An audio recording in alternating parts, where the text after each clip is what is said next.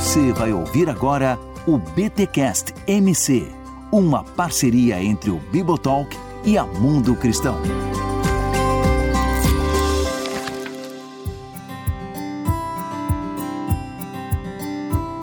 Muito bem, muito bem, muito bem. Começa mais um BTcast M C, o de número cinco. Eu sou o Rodrigo Bibo e a verdade é que todos leem a Bíblia a partir de sua perspectiva, mas nós, negros, somos honestos em dizer que o fazemos. Olha aí! Eu sou a Ana e será que a Bíblia tem algo a dizer àqueles que, como eu, são brasileiros, negros e passam pelos problemas que a escravidão e o racismo nos legaram? Eita, meu Deus. E eu sou Alcino e o Deus do Êxodo continua libertando escravos. Eita, olha aí, meus amigos, meus amigos. Ó, gente, eu fiz a leitura ali, mas eu estou lendo um trecho de Esaú. É, Ana, me ajuda no sobrenome dele? McCaulley. Esaú McCaulley, uma leitura negra, interpretação bíblica como exercício de esperança. Esperança, né? Eu já vou justificar porque o pessoal que me vê nas redes sociais sabe que eu não sou negro, mas estava fazendo uma leitura aqui deste livro e eu convidei a Ana do Projeto Agostinhas e o Alcino, o único cara que, além do Gutierrez, usa o Facebook.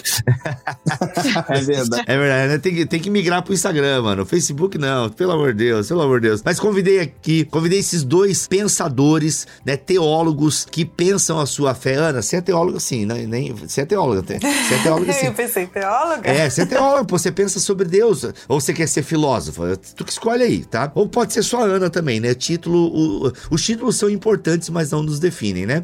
E o Alcino, o Alcino, você é advogado, teólogo, advogado? Eu nunca lembro o que que... Eu sou advogado e atuo na área da teologia, já dou aula aí na igreja há bastante tempo e trabalho uhum. com teologia na internet também, desde que tudo era mato. Desde que tudo era mato, que legal, assim, seja muito bem-vindo. E a Ana é doutoranda, tá aí estudando Sêneca, já participou de um BTcast falando sobre virtude, trouxe aí as contribuições coachinianas de Sêneca, né? Foi muito bom. Sejam bem-vindos aqui ao BTcast da M C, onde nós vamos falar um pouquinho aqui sobre este livro do Esaú McCaulley, Uma Leitura Negra. Gente, e eu trouxe os dois aqui pra gente bater um papo.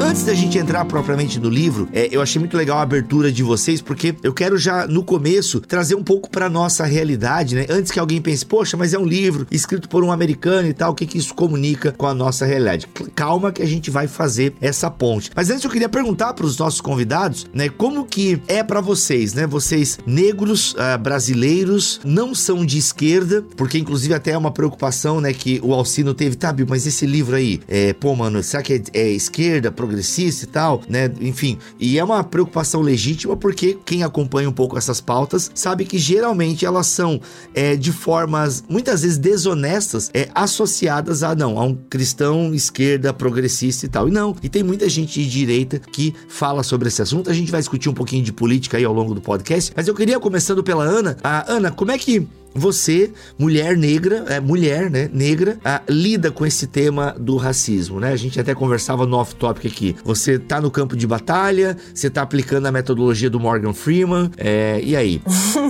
Ah, então, olha, pra mim essa é uma história que, com certeza, né, me envolve muito pessoalmente. Eu já fui de alguns extremos, assim, já, já cheguei a pensar que não valia a pena falar de nada disso, porque eu tive um pai que sempre me cresceu deixando-me bem consciente de que eu era negra. Ele sempre falava assim, você tem que estudar o dobro, porque você é negra, você não pode errar e não sei o quê. E muitas vezes eu ficava com raiva do meu pai, porque eu pensava, por que que meu pai traz essas coisas? Mas eu entendi hoje, né, como adulta, que esse era o jeito que ele encontrou na vida dele, de, e que ele passava pra gente, né, de enfrentar os vários problemas que ele viveu e que ele passou. E, e aí, quando chegou mais no final da faculdade, um pouco antes de eu casar, eu comecei comecei a perceber algumas coisas e, e, paradoxalmente, a primeira pessoa que eu vi cristã que falava disso era o Tim Keller. Eu, eu peguei um livro que falava de justiça, porque esses assuntos de justiça, na realidade, sempre me interessaram. Olha porque... aí. Infelizmente, eu gosto mais de política do que eu gostaria de gostar. E aí... e aí eu... Ah, que bom! É, que é bom, né? Mas é que eu sei que... Alguém tem que gostar, né? Já pensou se fosse todo mundo como eu ou melhorança, o caos que seria? É, isso é verdade. Então eu gosto.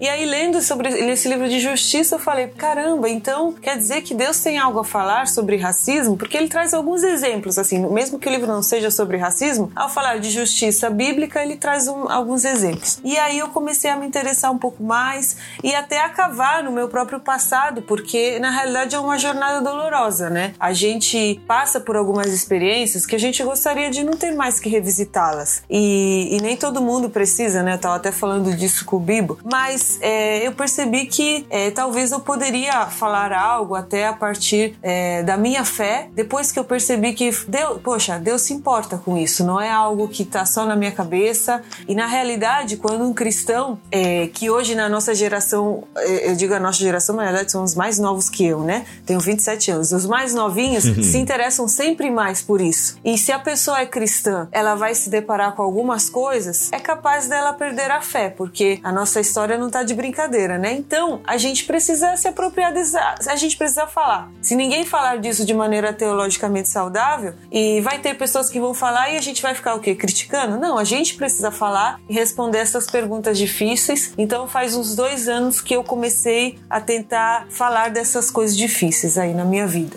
Legal. E aí, Alcino? É, eu tenho... Eu penso que essa questão do, de como a gente lida com isso, assim como a Ana, eu também gostaria de não gostar tanto de política, porque realmente é um assunto bem, bem complexo e... e a gente vive um momento difícil. Mas a questão é que quando a gente fala do, do racismo, pelo menos no meu caso, essa questão, né, que envolve racismo no Brasil, eu tenho uma história na, até dentro da questão política, porque eu já fui de esquerda na minha, na minha juventude, eu fui de esquerda durante muito tempo, e com o tempo eu, eu fui mudando, fui...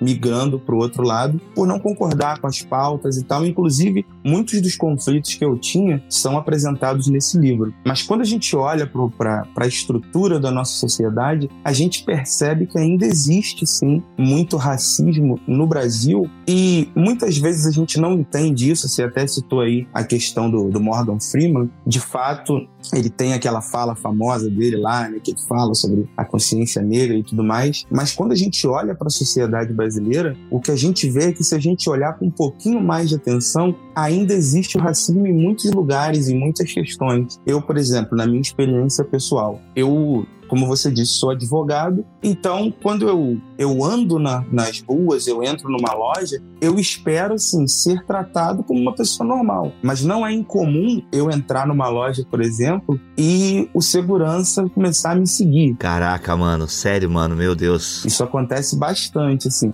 É uma coisa disfarçada, mas acontece, entendeu? Você entra na loja... Quando eu saio de uma audiência e eu entro de terno na loja, é uma coisa. Mas se eu tiver com uma roupa normal... Porque aqui no Rio de Janeiro a gente anda, né? De bermuda, de chinelo. Camisa do Flamengo. Com certeza, camisa do Flamengo. Aí tu não ajuda também, né, mano? Mas enfim, isso é outro, isso é outro tipo de preconceito, vamos lá. É verdade. E aí, então é, é comum você ver esse tipo de coisa, do, o, o segurança começar a te vigiar mais e tal. Então são detalhes que muitas vezes, apesar de eu não estar, não fazer parte da militância, né, de movimentos negros, porque eu acho que tem alguns problemas ali, mas Mas a gente também não pode olhar como uma postura extrema do seguinte: ah, o racismo não existe, o racismo é uma invenção dos militantes de esquerda, porque não é. Ele existe e a gente precisa lutar por esse equilíbrio, né? Por esse equilíbrio de saber até onde eu devo lutar contra o racismo e até onde essa minha luta me torna menos cristão do que eu deveria ser. Caraca, é. Eu acho que a gente pode até... Bem, a pauta aqui agora vira um caos. Eu adoro quando a pauta vira um caos, porque eu acho que o Alcino deixou um pouco a bola quicando ali na fala dele, porque é, eu vejo que o, o Esaú, ele tem também essas... Pô, ele cresceu numa igreja tradicional, aquela coisa, né, de uma tradição cristã, e aí ele percebeu, né, pelo que eu vi aqui na introdução do livro, que de repente a, os cristãos que estavam discutindo o racismo tinham uma teologia deficiente, uma teologia com pegadas liberais, pais e tal. Fala um pouquinho pra nós, já que você levantou essa bola, Alcino, quais conflitos você teve e tal, você, né, dentro desse campo teológico, sociológico e tal, que fez você ter algumas sacadas, alguns insights e perceber problemas, muitas vezes, nas abordagens e tal. É, o, exatamente, inclusive você citou, o Esaú, ele fala disso no livro, e o, o conflito que ele viveu foi muito parecido com o meu, porque como eu te falei, eu era de esquerda, só que aí eu comecei a me interessar por essa questão de, de racismo e tudo mais, só que quando eu fui atrás disso, eu percebi que a interpretação que me era oferecida por esses movimentos da Bíblia era uma interpretação de que a Bíblia, ela apoiava o racismo. Quando você vê é, textos defendendo, não defendendo, mas falando a respeito da escravidão, quando Paulo fala, né, que o escravo ele deve obedecer ao seu senhor e tudo mais. E aí o que acontece? Esses movimentos me diziam o seguinte: para você ser um militante contra o racismo, você precisa admitir que a Bíblia ela tem problemas em relação a isso. A hum. Bíblia, em tese, não seria um livro que dignifica o negro, vamos dizer assim. Olha aí. Tá? E aí eu fui começar, fui atrás disso. Infelizmente, naquela época ainda não tinha esse livro do Esaú. Hoje a gente já tem, que esse livro realmente é um presente para a igreja brasileira. E, e mesmo sem ter esse livro, eu fui atrás e comecei a ver que as coisas eram um pouco diferentes. Comecei a ver que o negro na Bíblia, por mais que não seja, ele não apareça explicitamente, mas a gente pode até ver passagens sobre isso no decorrer do, do nosso episódio aqui. Mas eu comecei a perceber que a visão que a Bíblia mostra do ser humano é muito diferente do que me era dito. A Bíblia não coloca uma etnia acima da outra. A Bíblia nos apresenta como seres humanos, todos dignos da graça de Deus, todos dignos do amor de Deus, e isso fez com que eu me afastasse desses movimentos. É o que o Esaú fala no livro. Ele chegou na faculdade e os professores vendiam um discurso para ele sobre a Bíblia que era totalmente diferente do que ele ouvia da mãe dele. Porque a mãe dele sempre disse para ele que a Bíblia dignificava os negros. E os professores na faculdade diziam o contrário. Então, acredito que todo mundo que se interessa por esse tema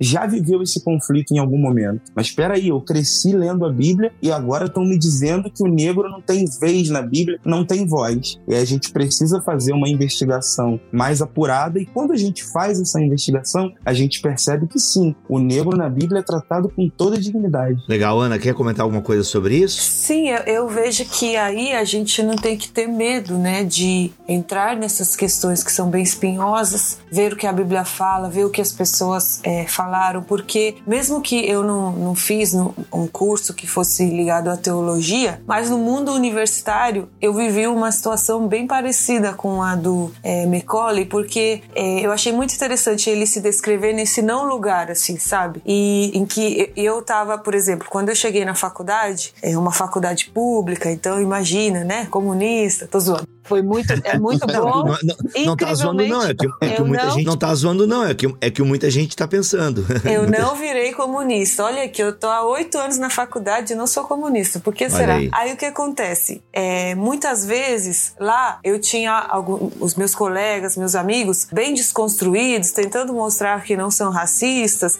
sabendo de, de, das, de todas as tristes estatísticas do Brasil, de violência, de assassinato, escravidão. Então, aquela pessoa consciente, né? Só que aquela mesma pessoa consciente, é, como a maioria também não era, era, não era negro, eles me tratavam como um dado de estatística, assim, sabe? Era um negócio muito estranho, assim, sabe? Ui. Eu ser usada como a confirmação de uma estatística, como a única negra do lugar. E aí a pessoa tentando mostrar que ela era desconstruída, ela acabava fazendo mais uma vez aquilo que é, eles dizem que os racistas fazem, me tratando como um não ser humano. E aí, por outro lado, eu faço parte de uma tradição de igreja mais pentecostal, eu acabava vendo um pouquinho uma alienação em relação às questões, assim, sabe? Tipo, parecia que no Brasil não tem problema nenhum, tipo, esses problemas nem, nem entravam em pauta nenhuma, em conversa nenhuma, sabe? É, eu já, já fui elogiada, infelizmente, por uma pessoa da igreja me dizendo que eu era bonita porque eu não parecia tão negra assim.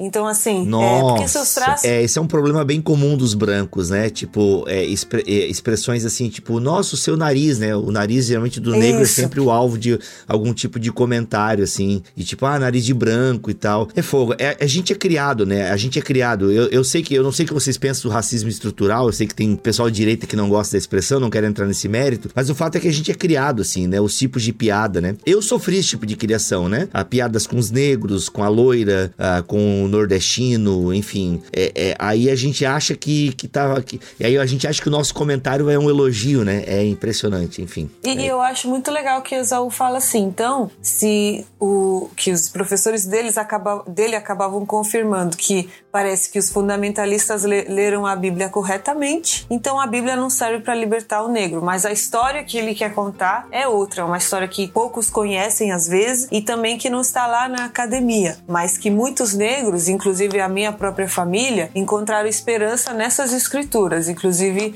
é, o meu pai, né, que já é falecido, infelizmente faleceu de Covid, ele, ele falava assim, Deus é negão, quando a gente chegar no céu, todo mundo vai se surpreender porque vai ver que Deus é negão. E eu achava engraçado isso, mas assim, é, o meu pai, ele encontrou a, a beleza, ele, ele não se achava feio, ele não mostrava pra gente que a gente era feio, ele, ele tinha uma autoestima, nunca vi uma pessoa com uma autoestima tão alta, e, e a fé fazia parte dessa vida dele, assim, uhum. sabe? Então, é mais ou menos isso. Legal, muito bom.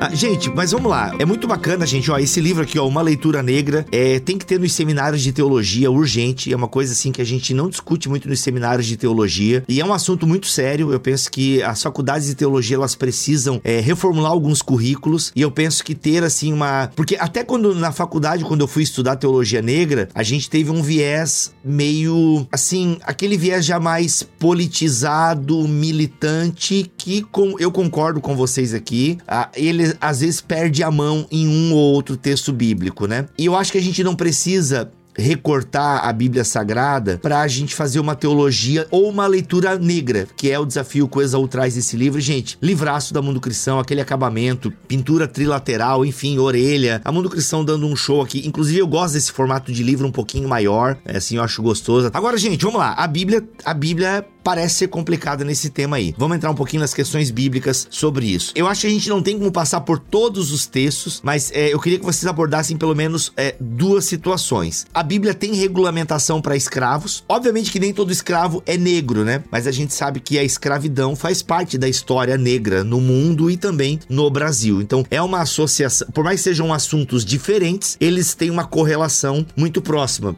Tô, tô certo nessa minha afirmação, eu imagino. Balancem a cabeça, não me deixem com medo da, de ser cancelado. Ok, obrigado. Então, assim, são assuntos diferentes, ok? Escravidão é uma coisa, racismo é outra, ok? Mas estão entrelaçados na história do negro no mundo. Mundo, por assim dizer. Então, a Bíblia tem, é, a Bíblia fala no Antigo Testamento do escravo, ela fala de é, como se tratar os escravos. E nós temos o clássico caso do apóstolo Paulo, que parece que dá um joinha pra escravidão e tal, e manda inclusive os escravos, né, obedecer aos seus senhores. Abro um parênteses aqui, achei, pô, fiquei muito emocionado, é, assim, tipo, dá uma dor, né, no coração de ver que a gente maltratou, a gente maltrata pessoas por conta da sua cor de pele, né, que o, o, os senhores de escravo mandavam, né? Tinha os negros crentes, aí tra- não, não podia trazer um pastor negro pra pregar, aí vinha um pastor branco e o cara ficava pregando esse texto, né? Obedeçam aos seus senhores. Mas, meus amigos, é, enfim, fiquem à vontade aí. Como é que a gente lida com a Bíblia, com a tradição cristã, sem rasgá-la? Mas, afinal, a Bíblia fala, né? Do escravo, como a gente deve tratar o escravo. A Bíblia não fala assim, ó, libertem os escravos, né? Que é o que a gente gostaria de ler, talvez. Mas não, a Bíblia fala, ó, é, realmente o texto tá na Bíblia. Escravos, obedeçam aos seus senhores e tal. É, a Bíblia fala de regulamentação, de como Israel deveria tratar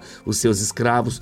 Como é que vocês entendem esses textos bíblicos? Como é que a gente lida com esses textos diante ah, ah, dessa luta de conscientização contra o racismo e por aí vai? Eu vou começar com uma frase do Esaú McCaulley, que ele fala que a Bíblia não diz tudo que eu gostaria, mas diz mais do que o suficiente. Então, é uma interpretação muito profunda que ele traz, ele, ele não passa pano, sabe, assim, pro texto bíblico. Uhum. Ele começa lá com Deuteronômio, com essas leis de maltratos. Ele mostra que, comparado com o Oriente Próximo, né, outras culturas da, da, da mesma época, com certeza a Bíblia tem uma... um tratamento completamente diferente em relação à escravidão, é, fala de proteger um escravo que teria fugido, mas uhum. também ele fala assim, porém, nós temos também aquelas passagens, é, a escravidão pro, pro hebreu, né, ela não era vitalícia, depois de sete anos teria que ser liberto, mas tem o estrangeiro, e essa lei não é pro estrangeiro, e ele fala assim, e por que que ele tá trazendo esses textos? Porque são esses textos que os senhores de escravos usaram para falar assim, existe uma escravidão bíblica, que é aquela que a gente está usando aqui, nós somos menos piores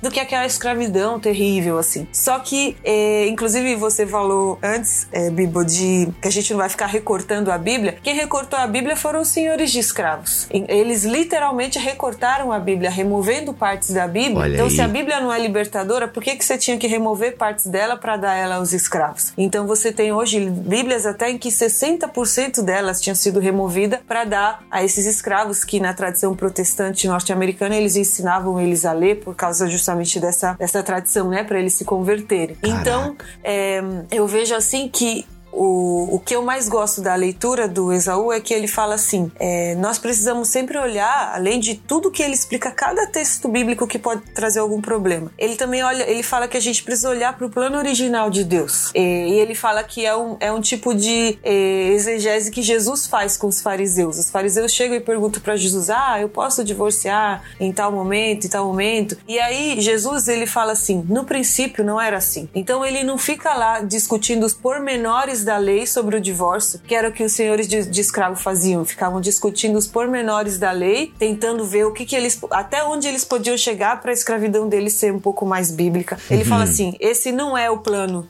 de Deus. Então, é, nós sabemos que a Bíblia foi usada assim, nós não, não precisamos nos isentar disso, porque às vezes a gente tem também, de um lado mais conservador, as pessoas tentando amenizar isso. Não tem como amenizar, gente. Não tem mesmo. Nem na tradição americana, nem aqui no Brasil, que os padres jesuítas, a gente está cheio de relatos de como eles justificaram biblicamente isso. Agora a gente precisa pegar essa leitura e ver. Era uma leitura bíblica boa? Esaú McCaulley diz que não.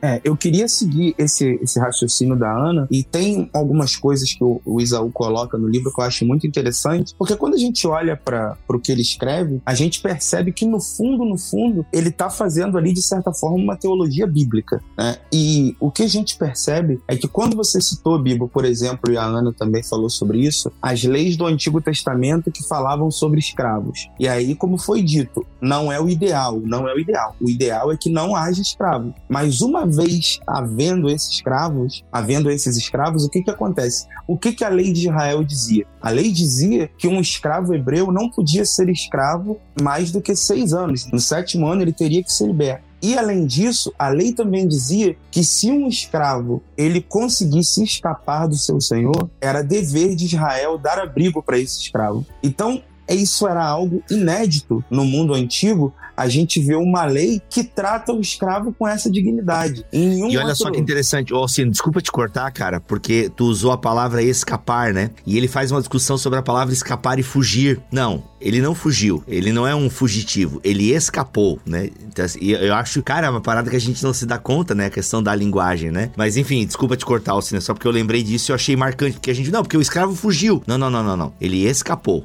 né? Eu achei isso, cara, muito marcante. Quando você diz que ele fugiu, parece Parece que o erro foi dele, né? Justamente. Não, é, é, o que a gente, é o que a gente imagina, né? Não, ele escapou, ele tá, ele tá buscando o direito dele, né? Mas enfim, continua, Alcino, vai lá. Desculpa te cortar. Não, perfeito. E aí, quando a gente olha para essa lei, a gente vê que no mundo antigo não havia em nenhuma outra, em nenhum outro regulamento jurídico uma lei que dissesse assim, ó, se o escravo escapa, você tem que ajudar ele. Pelo contrário. Então... nesse sentido, a lei do Antigo Testamento, mesmo com toda a dureza que ela tinha, ela já trazia inovações no campo da escravidão. E aí, quando a gente chega no Novo Testamento, a gente vê essa questão que a Ana falou, a disputa de Jesus com os fariseus acerca do divórcio, e Jesus vai dizer que o divórcio foi criado por causa da dureza do coração. Então, quando Jesus diz isso, o que, que ele está dizendo? Ele está dizendo que a lei, ela não reflete o ideal de Deus para o homem. A lei, ela é uma consequência de um homem que já caiu, e por ter caído, agora Deus precisa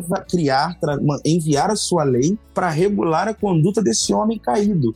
Mas no mundo ideal, a lei não seria necessária. Então, quando a gente vê leis regulando a escravidão, a gente precisa ter em mente que no mundo ideal de Deus, a escravidão, ela não existiria. Agora, uma vez que ela existe, Deus então estabelece leis para minimizar o máximo possível essa situação que é real e que, como você falou, Bibo, é claro que a gente gostaria de encontrar na Bíblia um texto que dissesse: libertem os escravos. Ainda que o Esaú, no livro, também vai argumentar que Paulo, quando escreve a Filemão, ele... De, ele dá a entender que o desejo do coração dele é que Filemão libertasse Onésimo. Existe essa discussão no livro. Mas por mais que não haja um texto claro na Bíblia dizendo que os escravos devem ser libertos, a maneira como o texto bíblico dignifica os escravos já era algo muito inovador para a época, ainda que, como você falou, não é o ideal. Sim. É, eu costumo usar esse mesmo argumento que o Esaú utiliza aqui, até na página cento e quarenta e sete ele fala o seguinte: é, meu interesse era investigar se os textos bíblicos endossavam a escravidão, como se fosse algo bom. Ou, isso aqui, a, agora preste atenção nessa fala aqui, galera. Eu vou até ler e você presta atenção depois do ou, tá? Porque depois do ou,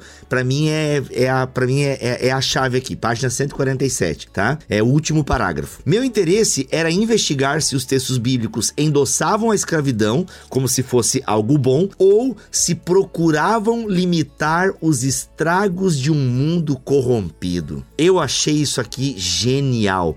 Que é isso, é só para endossar o que vocês acabaram de falar, né? Não é o ideal, mas mesmo dentro de um mundo corrompido, de escravidão, ainda existem leis que tragam uma certa dignidade, né? O próprio escravo, se fosse, por exemplo, ali tem os maus tratos, né? O escravo era maltratado. E, e isso reflete que os escravos no tempo bíblico também eram maltratados. Mas se ele foi maltratado, pô, o corpo dele tem dignidade, então ele tem uma retribuição, né? De acordo com o maltrato que recebeu. O ideal é que ele não recebesse maltrato, mas ele recebeu maltrato? Ok, tem uma retribuição. Retribuição. E eu costumo usar esse argumento na questão da mulher, né? Que é outro tema também cabriocárico na Bíblia, que a mulher, a Bíblia parece machista, né? Mulher tem que ficar quieta, não pode falar no culto e tal, mas eu costumo usar esse argumento. Gente, mesmo numa sociedade... Ah, porque se, se pudesse ter... É, ah, porque mulher... Jesus escolheu homens, né? Pra dirigir a igreja. A gente só vê líderes homens. Claro, é claro que a gente só vê líderes homens. Né? É uma sociedade em que a mulher não tinha voz, velho. Mas ainda assim, numa sociedade que a mulher não tinha voz, é incrível como o Espírito desce sobre todos, as mulheres profetizavam no culto, Paulo reconhece a liderança de mulheres nas suas cartas, mulher, Evangelho de Lucas, a todo, sempre que pode cita mulheres e que foram importantes para o ministério de Jesus. Então eu vejo como, mesmo no meio de uma sociedade que menospreza a mulher, a Bíblia traz uns suspiros, né? Ela, ela ainda está de acordo em muita coisa, né? Segue o padrão do seu tempo, tem essa acomodação cultural. É por isso que Paulo fala assim, não, ó, obedeçam, né? Escravos, obedeçam aos seus senhores e tal. Enfim, existe uma acomodação cultural, mas ela tem um respiro, né? Ela tenta impulsionar o ser humano para além desse ambiente cultural. Eu acho isso muito legal. Por quê? Porque no caso de Filemão, que vocês trouxeram ali, né? Que é o texto clássico. Poxa, ele tem que ser recebido como irmão. Entende? Então a relação senhor-escravo, ela já cai por terra, né? E eu acho isso... Isso é uma inovação mesmo, né? Isso é uma inovação.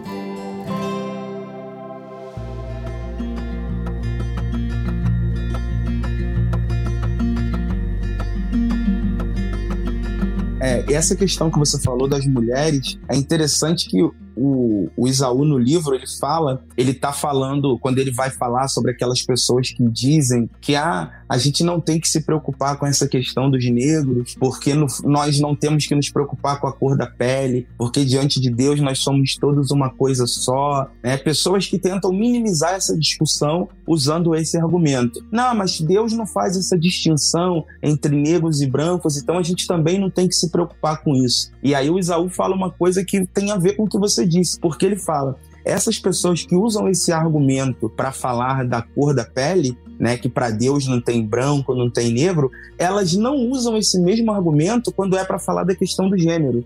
Então, quando é homem e mulher, aí não, aí Deus faz uma diferença muito grande. Mas quando é negros e brancos, aí não tem diferença nenhuma. É verdade, muito bom. Ana, você tá quieta, olhando, balançando a cabeça? Não, é, eu, eu gosto muito desse, desse argumento, porque quando começamos a, a falar de racismo, muitas vezes as pessoas falam que a gente tá querendo dividir, que a gente tá falando de coisa que é passada, né? Porque, além de tudo, é, no Brasil a gente tem um mito, né? Que é esse mito da, da democracia racial, esse mito de que todo mundo tá junto e misturado. Aí é só você olhar um pouco pra qualquer lugar assim e você percebe que essa mistura é bem relativa. Eu vou falar pra você, num bairro de periferia realmente tem bastante mistura, mas sai dali que essa mistura acaba totalmente. Então, é, eu, eu gosto muito desse, dessa parte que Esaú fala da, da escravidão, porque ele é muito sensível, sabe? Porque quando nós vamos estudar a nossa história, a história do Brasil, dos Estados Unidos das Américas, se você é um pouquinho sensível, não precisa você ser negro, você percebe que foi uma história de horrores, que foi uma história de abuso. E aí, o mais fácil talvez seria você desfalecer, desmorecer, a sua fé assim desfalecer. Mas aí eu acho muito interessante porque ele trata esse tema com sensibilidade, porque às vezes é, é, as pessoas elas podem usar esses argumentos que nós estamos usando, que é uma leitura boa da Bíblia, com certeza, mas nada disso ameniza a dor que passou, né? Ou também quando a gente, e também Esaú ele nos mostra que a gente precisa olhar para aquilo que aconteceu na história. E historicamente, a leitura da Bíblia, ela foi esperança para os negros, para eles buscarem libertação. Ela foi base para muitos abolicionistas, então isso aconteceu. Então, na nossa sociedade ocidental, com todos os problemas que ela tem, aconteceu a abolição da escravidão, que não aconteceu em nenhum outro lugar. E aí a gente precisa olhar para isso e falar que a Bíblia teve algum papel nisso. E ponto. Aí esse é um ponto. Mas não é por causa disso que tudo, que, que não foi dolorido, que não tem consequências ruins, sabe? Porque às vezes a pessoa já começa a trazer todas as vantagens, faz um marketing do cristianismo, porque ah, o cristianismo fez isso, aquilo, e fez mesmo, mas também senhores de escravos fizeram tudo aquilo que nós vimos hoje, né, que a gente tá falando aqui. E a gente não pode colocar uma coisa e outra e falar, e tentar anular, tentar fal-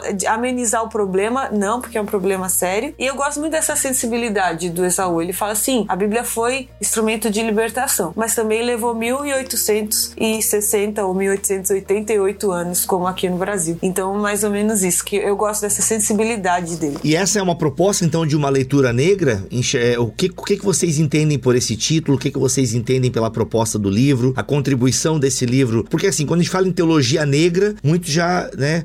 Tipo, ah, mas como assim? Não, teologia é teologia. Ah, agora o pessoal quer ficar botando teologia negra, teologia da mulher, teologia queer, e teologia isso, teologia aquilo. Como é que vocês enxergam essa proposta do livro e como é que ele se aplica? Já, já ficou meio claro, mas enfim, pra gente ficar, sintetizar agora é, na fala final de vocês, o que, que seria pra vocês essa, essa leitura negra da Bíblia ou uma teologia negra? Usaríamos essa expressão? E pra nossa realidade aí, como é que vocês é, entendem isso? Diga aí, Alcino. É, eu entendo isso como sendo a, a, a leitura Leitura negra da Bíblia é você olhar para a Bíblia e enxergar nela o negro como alguém digno. Você olhar para a Bíblia como negro e se enxergar inserido na história bíblica. A Bíblia não é um livro é, escrito apenas por europeus, brancos, não. Ali a gente tem pessoas de todo tipo. E para mim, o capítulo desse livro que mais me marcou, e porque inclusive era uma crise que eu vivi, foi uma crise que eu vivi, é o capítulo em que o Esaú vai mostrando a participação dos negros na Bíblia. E aí ele mostra, por exemplo, José quando foi pro Egito. E aí o texto diz que quando o faraó, né, torna José governador do Egito, José se casa com uma egípcia. E o Egito é um país africano. E quando Jacó vai abençoar os filhos de José, que, que são Manassés e Efraim, ele os abençoa e a bênção é tamanha que José, apesar de ser o único filho de Jacó que não tem uma tribo com seu nome, os seus dois filhos vão, vão ganhar tribos em Israel. E esses, esses filhos de José são filhos de José com uma africana. E isso faz lembrar da promessa que Deus fez a Abraão, porque Deus prometeu a Abraão não que ele seria pai de um povo, mas que ele seria pai de muitas nações. E quando a gente vê o povo de Israel saindo do Egito lá no Êxodo, por isso eu falei do Êxodo na abertura, o texto diz que outros, outras pessoas saíram ali misturadas com o povo. Não foram só os hebreus que saíram. Outras pessoas saíram ali misturadas. Moisés se casa com Zípora. Zípora era uma cuxita, né? A cidade de Cush fica, ficava onde hoje é a Líbia. Então você tem o tempo todo a presença de africanos na Bíblia. E isso me... para mim é muito importante, porque eu me sinto parte. Eu vejo que a Bíblia não é um livro que olha para mim e me vê como um terceiro. Quando Jesus vai carregar a cruz, quem ajuda ele a carregar a cruz é um sirineu. A cidade de Cirene também era uma cidade africana. Então você vê o tempo todo que nós estamos presentes na narrativa bíblica. O cristianismo não é uma religião que foi criada por brancos é, ocidentais e me foi apresentada assim, olha, você é negro, mas você também tem direito. Não, eu sou também o cristianismo, eu também faço parte. A gente vê na história da igreja pensadores como Agostinho, como Tertuliano, também vieram do continente africano. Então, eu me sentir parte daquilo dali, para mim, faz toda a diferença. Porque o meu Jesus, o Jesus que eu acredito, não é um Jesus que está distante de mim. Não, é um Jesus que teve a ajuda de alguém como eu para carregar a cruz. E isso, para mim, é muito impactante. Então, uma leitura negra da Bíblia, para mim, é enxergar que para eu ser um negro cristão, eu não preciso abrir mão de partes da Bíblia, eu não preciso abrir mão de doutrinas fundamentais que são muito caras ao cristianismo, mas eu posso olhar para a Bíblia e me enxergar como parte. Eu não sou o plano B de Deus, eu faço parte do plano original de Deus quando ele fez a promessa lá para Abraão. Poxa, é isso aí. Fiquei tocado. E aí, Ana? Meu Deus. Pois é, né? O que falar depois disso, né, Ana? Eu te coloquei, num, é... te coloquei numa situação delicada. Meu Deus. Tudo que... Amém. Que... Amém, né? Podem ir para suas casas. Tudo que o Alcino falou me, me faz lembrar daquilo que o Esaú fala, que quando um negro ou uma negra entra na história do cristianismo, ele não está entrando, né, atrasado na história de alguém, mas está, na realidade, voltando para casa. E, e para mim, é, essa leitura negra é exatamente... essa leitura em que é, nós negros fazemos as nossas perguntas à Bíblia. Nós colocamos a nossa, é, os nossos anseios, os nossos problemas e, e fazemos essa leitura dialogal com a Bíblia. Também esperando que ela nos responda, né? E isso, é, como você leu até no começo, Bibo, todo mundo faz isso. Mas alguns fazem isso assumidamente. E, e eu vejo que Esaú quer trazer, assim, uma tradição que, existe, que existiu e existe até hoje nos púlpitos das igrejas negras americanas, é, nas confissões de fé das igrejas. E ele quer trazer dizendo assim, é, essa igreja ela sempre encontrou a sua esperança na palavra de Deus, no Deus que libertou a Israel. Então, assim, tem pouco o que temer, assim, sabe? Às vezes a gente fica com medo de espantalhos, sem conhecer. E, e a gente precisa... É, se eu pudesse fazer um apelo assim para que você,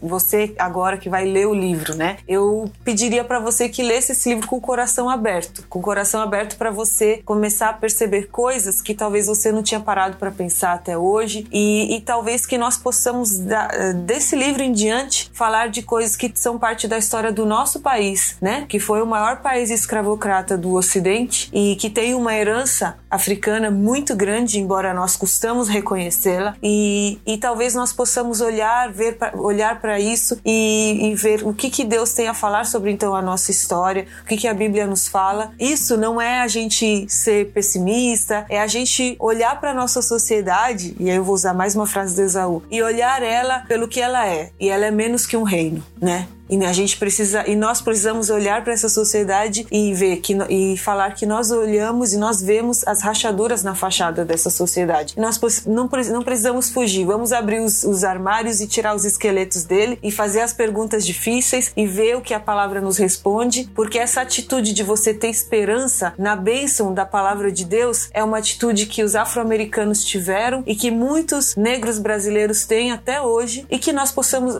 podemos olhar para a nossa Bíblia e e colocar a nossa esperança na palavra de Deus. Muito bom, gente, muito bom. Galera, obrigado Alcino, obrigado Ana pela presença de vocês aqui neste BTcast da Mundo Cristão. Que bom que vocês gostaram deste livro, uma leitura negra, interpretação bíblica como exercício de esperança, lançamento da Mundo Cristão. O link para você adquirir tá aqui na descrição deste BTcast, tá bom? Vai comprar na Amazon, compra pelo link do Bible Talk, isso ajuda bastante o nosso ministério. E se você quer mais, gente, eu quero discutir mais falar. Vocês nem falaram de política, gente. Pô, vocês prometeram que ia falar de política e não falaram. Eu quero privar os meus dois amigos aqui, que eu sei que são assuntos que eles gostam muito, e eu quis deixar eles com esse... Eu quero, eu quis deixar eles assim, tipo... Poxa, vamos falar, vamos lá. Não, calma. É um assunto que, você, que, que inflama demais vocês. Eu vou deixar vocês mais calmos. E foi muito legal tudo que a gente falou. Mas, mas calma. Porque esse livro ainda vai ter mais conteúdo online disponível pra vocês. Ana, fala um pouquinho pra nós aí o que que vem ainda acerca desse livro aqui como Ações da Mundo Cristão,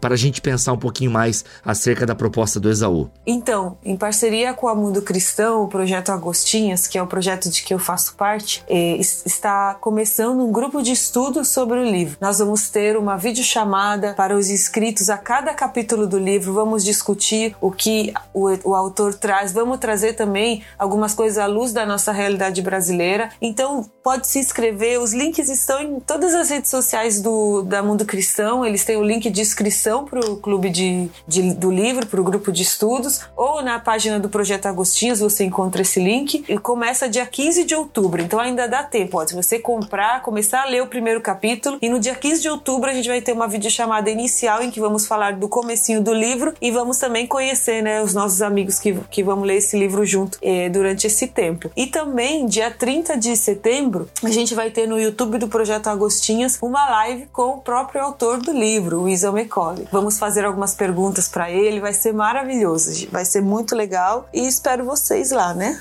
Muito bom, gente. Ó, os links também estarão aqui na descrição deste BTcast M C, tá bom? Mas vai lá, visita a, a página da Mundo Cristão, que você já vê também os outros lançamentos da editora. E é isso. Meu amigo, minha amiga, muito obrigado pela presença de vocês aqui. Galera, ficou o convite aí, tá? Uma leitura negra de Esaú McCaulley, interpretação bíblica como exercício de esperança, lançamento da Mundo Cristão. Voltamos a semana que vem, se Deus quiser e assim permitir. Fiquem todos na paz do Senhor Jesus.